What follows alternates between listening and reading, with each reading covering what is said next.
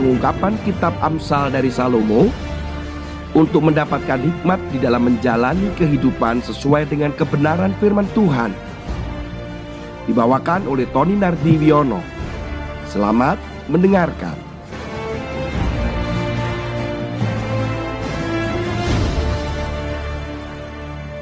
Kita akan masuk di dalam firman Tuhan yang kita akan buka di dalam Amsal pasal yang kedua ayat yang ke-14. Demikian firman Tuhan, yang bersukacita melakukan kejahatan, bersorak-sorak karena tipu muslihat yang jahat. Saudara, kembali lagi kita dipertemukan dengan tulisan dari Amsal ini bahwa tentang kejahatan dan tipu muslihat. Ada orang-orang yang memang sangat senang dan bersenang-senang, sorak-sorai ketika mereka melakukan kejahatan atau tipu muslihat. Ketika mereka bangga terhadap hasil curian, bangga karena korupsi, bangga karena berhasil menipu.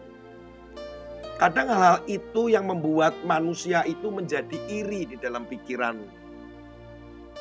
Contoh adalah ketika manusia berpikir, dan jangan-jangan saudara dan saya juga berpikir, kenapa orang yang korupsi, kenapa orang yang jahat, yang jelas-jelas di depan mata dan terbukti ada saksinya, dapat hidup tenang dengan membanggakan hasil kekayaan atau kejahatannya tanpa dapat ditangkap oleh yang berwajib. Sepertinya mereka bebas saja dan bangga terhadap apa yang mereka lakukan itu. Dan tidak jarang kita menjadi berpikir, daripada kita jadi orang baik dan terus dikejar-kejar dengan tuntutan-tuntutan dan hidup juga begini-begini saja, bisa saja manusia berpikir, ya sudah kalau gitu lebih baik berbuat jahat saja, menipu sana dan sini dan berbuat jahat. Saudara, hati-hati dengan tipuan dan kebohongan. Kebohongan atau tipuan itu selalu diawali dengan yang namanya rayuan. Ternyata ada sebuah kalimat yang sangat menarik sekali dan saya pikir itu ada benarnya. Bahwa iblis itu tidak bisa memaksa saudara dan saya untuk berbuat jahat. Tetapi iblis bisa menipu saudara dan saya. Tipuannya tentunya dengan rayuan yang mantap, rayuan yang hebat. Dan itu sebenarnya sebuah tipuan, di mana akhirnya kita bisa mengikuti dan setuju bahkan melakukan kejahatan hasil daripada tipuan mereka. Hati-hati saudara. Saya pernah mengalami beberapa kejadian yang mungkin bisa menjelaskan masalah ini. Menjadi ilustrasi buat saudara dan saya. Suatu hari kami pergi bersama dengan keluarga pergi ke Shenzhen. Shenzhen adalah tempat terdekat dari Hong Kong. Saat itu kami sekeluarga berkunjung pada kakek kami. Ketika kami berkunjung ke sana, otomatis kami melihat barang-barang yang ada di sana, jujur memang murah. Lebih murah dari Indonesia, lebih murah dari Hong Kong. Tapi karena itu pengalaman pertama, kami pergi di pasar Shenzhen. Dan kami melihat barang-barang elektronik, barang-barang yang jarang ada di Indonesia. Berpikirlah saya untuk memberikan oleh-oleh kepada beberapa teman karena ini adalah pengalaman pertama saya, yaitu MP3 Player. Saat itu di Indonesia sangat mahal sekali dan saya bisa menemukan dengan harga murah di sana, bahkan penyimpanannya lebih besar dari yang ada dan pernah saya lihat di Indonesia.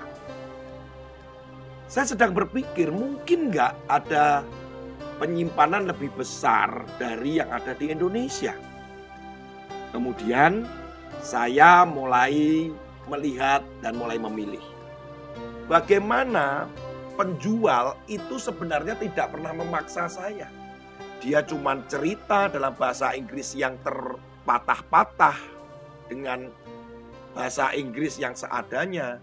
Mereka menjelaskan bahwa ini benar-benar nyata, bahwa ukuran penyimpanannya besar. Saya masih ragu. Dan mereka juga tidak memaksa harus beli atau mereka dengan mengancam untuk membelinya. Tidak. Tetapi dia terus berusaha supaya saya membeli MP3 player itu dengan harga yang tentunya murah, dengan penyimpanan yang lebih besar. Kemudian bahkan dia menunjukkan ketika ditancapkan di komputer mereka, ditunjukkan berapa penyimpanan itu. Saya semakin lama semakin percaya dengan apa yang dijelaskan itu. Dan akhirnya benar saya membelinya. Saya membeli beberapa MP3 player sebagai oleh-oleh sepulang dari Shenzhen kepada sahabat dan kepada teman-teman saya. Kemudian saya bagikan kepada mereka dengan rasa senang bahwa ini oleh-oleh dari Shenzhen. Tetapi apa yang terjadi, saudara? Ketika kami menancapkan ke komputer kami, baik teman saya, sahabat saya, demikian pula saya juga menancapkan itu, kami tidak bisa menyimpan file sebanyak penyimpanan yang dijanjikan di dalam MP3 player itu. Saya otak-atik, saya buka semuanya. Ternyata itu penyimpanannya sangat kecil, bahkan lebih kecil dari apa yang ada di Indonesia. Saya tertipu, saudara. Serius. Saya jengkel, saya marah. Tetapi sudah terlanjur beli, dan sudah saya bawa ke Indonesia. Saya tidak bisa minta ganti dan saya kembali ke Shenzhen. Penerbangan ke sana lebih mahal daripada saya harus mengembalikan MP3 player itu, saudara. Di lain kesempatan, teman saya juga pergi ke Shenzhen. Waktu itu ini yang kedua kali saya pergi ke sana. Dijanjikanlah USB, mereka menjual USB dengan penyimpanan yang sangat besar. Teman saya mulai dirayu untuk membelinya. Saya kemudian mengingatkan dia, jangan beli. Karena saya punya pengalaman membeli MP3 player itu di sini dan saya ditipu. Dia berkata, enggak, setelah ditancapkan ke komputer benar itu, kapasitasnya besar. Jangan percaya, saya bilang. Itu hanya tipuan dan software yang dia pakai untuk menunjukkan storage atau penyimpanan yang besar. Dan saya tambahkan informasi buat teman saya. Setahu saya bahwa USB itu belum ada yang dapat menyimpan sebesar yang dijanjikan itu. Kemudian teman saya tetap membelinya. Karena dia menganggap bahwa toh juga murah, Toni. Dan betul sampai di Indonesia dia tertipu. Saudara, para penjual itu tidak pernah memaksa kami untuk membeli. Tetapi mereka menggunakan rayuan, tipuan dari kebohongan-kebohongan mereka. Iblis juga begitu. Seringkali tidak memaksa kita untuk berbuat jahat, berbuat yang salah, melukai hati Tuhan, tapi penuh dengan tipuan. Lihat ketika Hawa kemudian mulai ditipu, dirayu oleh si ular. Ular tidak pernah memaksa daripada Hawa, tetapi Hawa tertipu. Saudara, Demas, rekan sepelayanan daripada Paulus. Saya mencoba membuka-buka tentang Demas. Karena Demas ini meninggalkan Paulus ketika di dalam pelayanan yang saat itu sedang berapi-apinya si Paulus.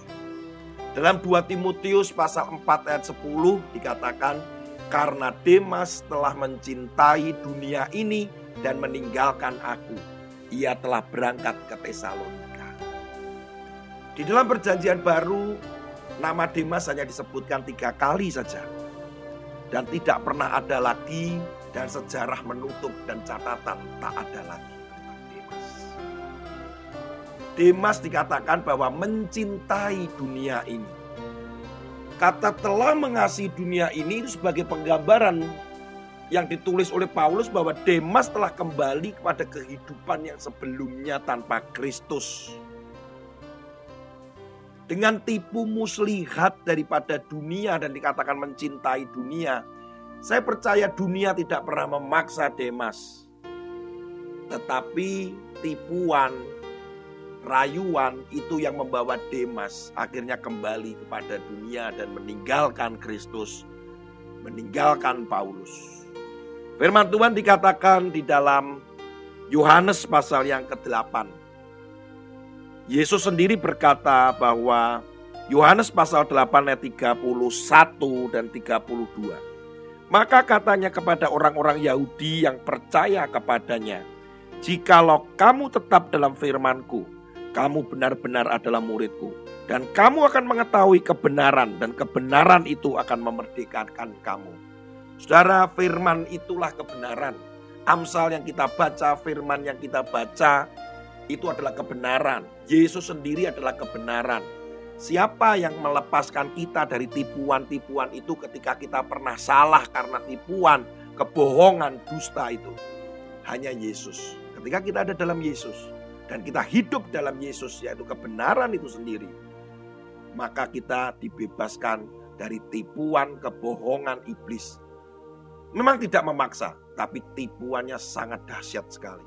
Tetapi kalau kita hidup dalam kebenaran, maka tipuan itu akan bisa kita atasi. Karena kedahsyatan kebenaran firman Tuhan mengatasi tipu muslihat iblis. Saudara, hati-hati dengan tipu muslihat iblis. Tuhan Yesus memberkati.